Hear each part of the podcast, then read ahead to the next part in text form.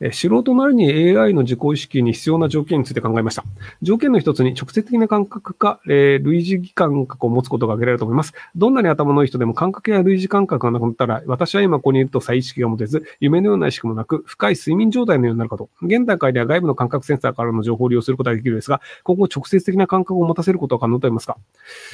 えっと、直接的な感覚を持ってているから自分がわかるというのは多分直接的な感覚をあなたが持ってるから自己認識ができていると勝手に思ってるだけだと思います。えっ、と、あの、車に乗っている時に自分の体の感覚というのが車のサイズの感覚になる人がいるっていう話を前にもしたと思うんですけど、これよくあることで、その自分とは何かという感覚で、別にその自動車には自分のその体は繋がってないので、あの自動車がぶつけられたとしても自分は全く痛くないんですよ。でも、自分の体ではないにもかかわらず、運転中に車を蹴られたりすると、ガチ切れする人多いんですよ。要はあの、車を蹴ったぐらいで別に凹むわけでもないし、傷つくわけでもないし、何もデメリットもないんですけど、自分の体が蹴られたというふうに認識して、だいたい9割ぐらいの人、ガチ切れするんですよ。あの、車蹴っただけなのに。っていうのがあるので、なので、その人間というのは感覚っていうのが神経として繋がってなかったとしても、自分の体が蹴られたというふうに意識するだけで、感覚と同じように怒りが発動するんですよ。なので、結局その意識がな、その感覚値が、感覚が繋がってなかったとしても、あの人間がそういうことができるので、なのでコンピューターによる自己、そのなんか人工知能だったとしても、こういうものは切れるっていうのがちゃんとあのルール付けされていれば、それはあの、その感覚が繋がってなかったとしても切れるので、なので、あの、その自動運転をしてる車が蹴られたらブチ切れるみたいな、そういう感じの機能っていうのもちゃんと作れるんじゃないかなと思います。なので、あの、そこら辺のその、要は、の、人間をベースにして考えるのだとすると、人間も実はその感覚器官というのは、そこまで重視していないっていうのをちゃんと理解した方がいいんじゃないかなと思います。あの、まあ、その、業務システムでドイツのサップっていう会社があるんですけど、要はその、大体の会社っていうのは、物を仕入れて、加工して、で、お客さんにそれを売って、で、お金を回収するっていうのは、構造的にはほぼ変わらないんですよ。で、それをやるマネージャー的な人とか、営業の人とかを管理するっていう、その人が、動いていて、で、経理部門があってとかってのがあって、なのでそのビジネスの構造というのは、実はほぼ変わらんよねっていうのがあるんですよね。で、それがあの ERP って呼ばれるあのパッケージソフトってやつなんですけど、要するにその、じゃあ、例えば、えっ、ー、と、お肉を売っている会社でしたって言っても、牧場から牛を仕入れて解体して枝肉にして、で、その枝肉を倉庫に保管して、で、その倉庫に保管している状態からお客さんに届ける。で、それが、トマトでも一緒なんですよ。で、農家からトマトを買いました。で、トマトを加工して、じゃあ缶詰にしました。で、それを倉庫に置いておいて、で、そこの倉庫から発行し、あの、発送しますみたいなのを、要はその商品自体は違うし、まあその解体をするのか、調理をするのかっていう部分は違ったとしても、それも発注先が違うだけなんですよ。解体工場に発注するのか、そのトマトを加工する食品工場に発注するのか。で、結果として倉庫に商品が入ります。で、その商品も消費期限とかがありますとか、っていうので、基本的にはどの構造も、実はビジネス構造っていうのは同じ構造になるんですよ。っていうので、その流れは一緒なんだから、そう統合したソフトを使って、統合したソフトに合わせてビジネスの進め方というのを決めた方が効率がいいよねっていうのが SAP っていう ERP っていうあのパッケージソフトなんですけど、で、なので、その別にトマト工場でも、あの牛肉工場でも同じサップっていうソフトで処理できるよねっていうので、世界中で売られてるんですけど、日本ってサップの導入率めっちゃ低いんですよ。で、あの、うちの会社は特殊だから特殊な機能を入れたいみたいなので、サップに合わせるのではなく、自分の会社の業務システムに合わせた特殊な開発をしたがるんですよ。っていうので、その、本来であれば、もう、いや、この方が効率いいよね。世界中これで回ってるよねって感じですけど、なんか自社機能とか、なんかその社長がブロックした場合、そこは効率のいいソフトで、その倉庫ではなく、社長の指定した倉庫にした方が、ポイントが上がるみたいなシステムを入れたいみたいな、謎機能とかを入れたがるんですよ。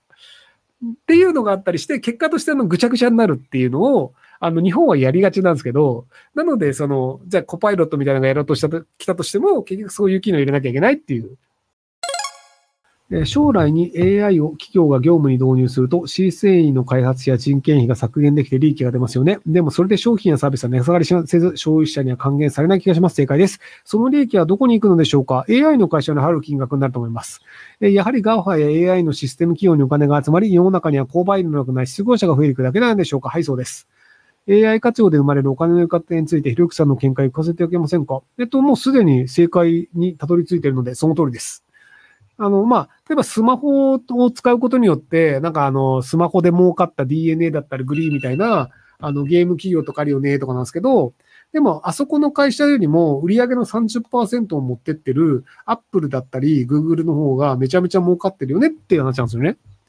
多分あの DNA とかグリーとかって利益率15%とか20%とかするぐらいだと思うんですけど、そのアップルとかってあの30%ぐらい利益も上げたりするので、その、あの何もしなくても売上のうちの3割を持っていくので、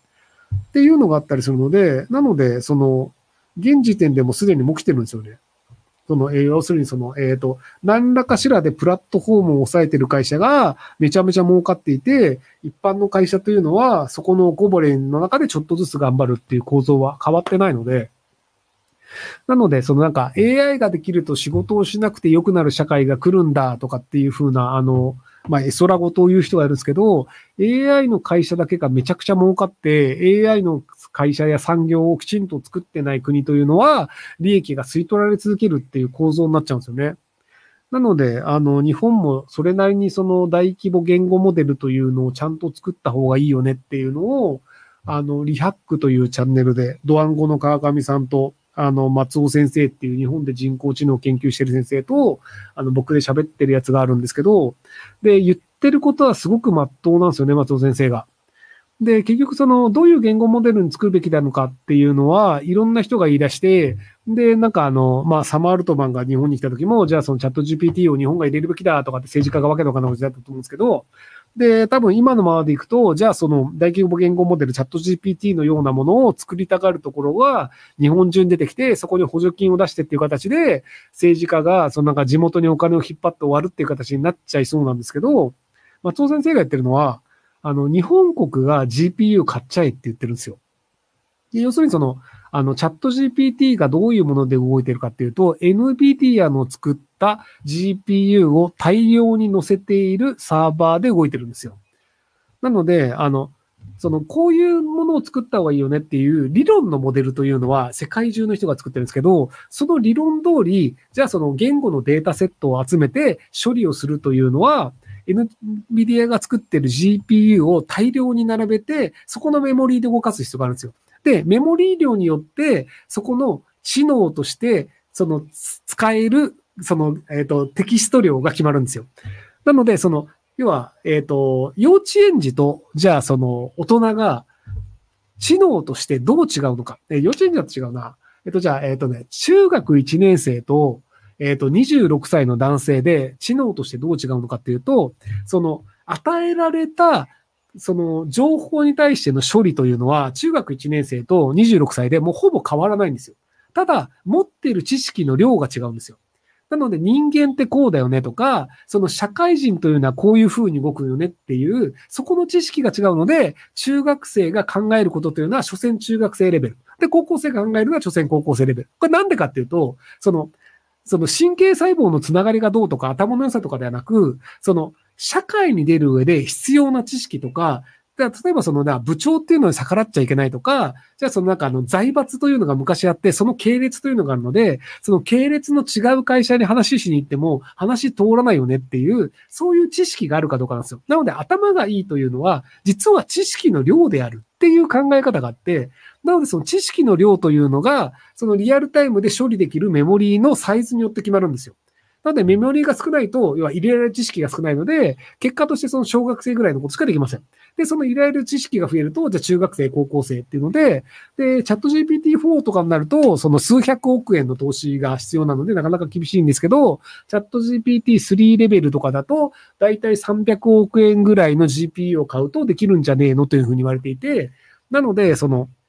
日本で、そのなんかいろんな会社にお金を配りますじゃなくて、NVIDIA の GPU を日本政府が買っちゃって、これを日本中の研究者が自由に使えるようにしましょう。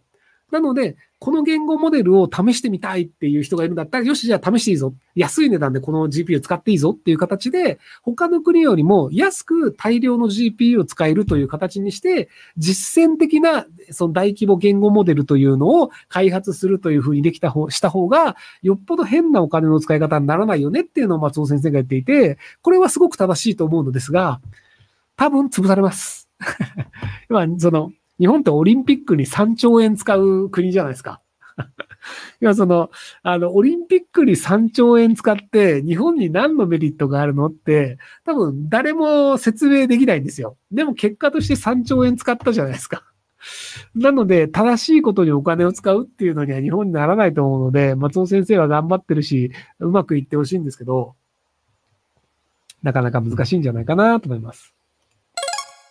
えー、Apple Vision Pro が出ました。VR は世間に浸透すると思いますか？個人的にはヘッドマウントディスプレイでは難しい気がします。僕、その、ホロレンズがうまくいくんじゃないかって話をずっとしてる派なんですけど、まあ、あの、ヘッドマウントディスプレイって前が見えないので、あの、おもちゃにしかならないんですよ。で、マイクロソフトが出してるホロレンズっていうのは、普通のメガネの上に情報を載せるっていうタイプで、まあ、今回の Apple Pro に似てるんですけど、で、その、要は、目の前に飛行機のエンジンがあります。で、エンジンを解体する場合は、ここのナットの部分をこの器具で回してくださいっていう、目の前で見てる情報に、情報を付加するっていうのをやるっていうのを、すでにホロレンズって実用化されてるんですよ。で、あの、病院のあの、手術の時とかでも、なんかそういうあの、なんか練習用のキットみたいなのあったりするので、なので現実プラスアルファっていう形で、その MR、ミックスドリアリティっていう、そっちの方は全然問題なく普及するんじゃないかなと思うんですよね。そのおもちゃじゃなくて、現実にプラスするので、この技術があることによって、より早く学習できたりとか、その初心者の人でも、そのなんかあの、エンジニアリング、そのあの、機械とかの修理ができるようになるよねっていうのがあったりするので、なので、あの、Apple Vision Pro もその方向性でちゃんと広げるんだったらうまくいくんじゃないかなと思ってます。えー、もし将来世の中の人たちが一人一人、一人一台 AI ロボットを持つようになったとしたら、それらのロボットが自分たちの代わりに応してくれるようになったとしたら、世の中どうなりまどうなりますか？と多分、ロボット代が払えなくて、結局ロボットを雇え、あの、買えるのはお金持ちだけになると思います。えっと、あの、タイトルが、その、服装が年齢と不相応の人はやばいっていうのをしたんですけど、あの、えー、っと、どこだっけ？疲労かなんかでインターナショナルスクールをやっていて、で、あの、その、家賃を5年間ぐらい未払いで、あ、違う、何年か未払いして、で、オーナーの人に訴えられて、で、立ち退きますっていう和解をして、和解をした後も5年間立ち退かなくて、で、結果として、その裁判所の人に頼んで、あの、強制立ち退きをしてすることになったっていうインターナショナルスクールがあるんですよ。西麻布ね。あの、年間500万円ぐらい、あの、リブローズさんっていうのが、あ、違いましたっけ？なんとかローズさん？はい。っていう方で、で、その方が、あの、一応その、立ち退きに関しての裁判になっていて、東京地方裁判所に行ったんですけど、あの、ピンク色のふわふわの服にフリルがついてるような服で登場されたんですよ。で、まあ、年齢的にはね、まあ、40後半か50の方なんですよ。で、なんかね、昔そのなんかあの、プラダで働いててなんか裁判やったみたいな感じなんですけど、もうその、まず裁判所に、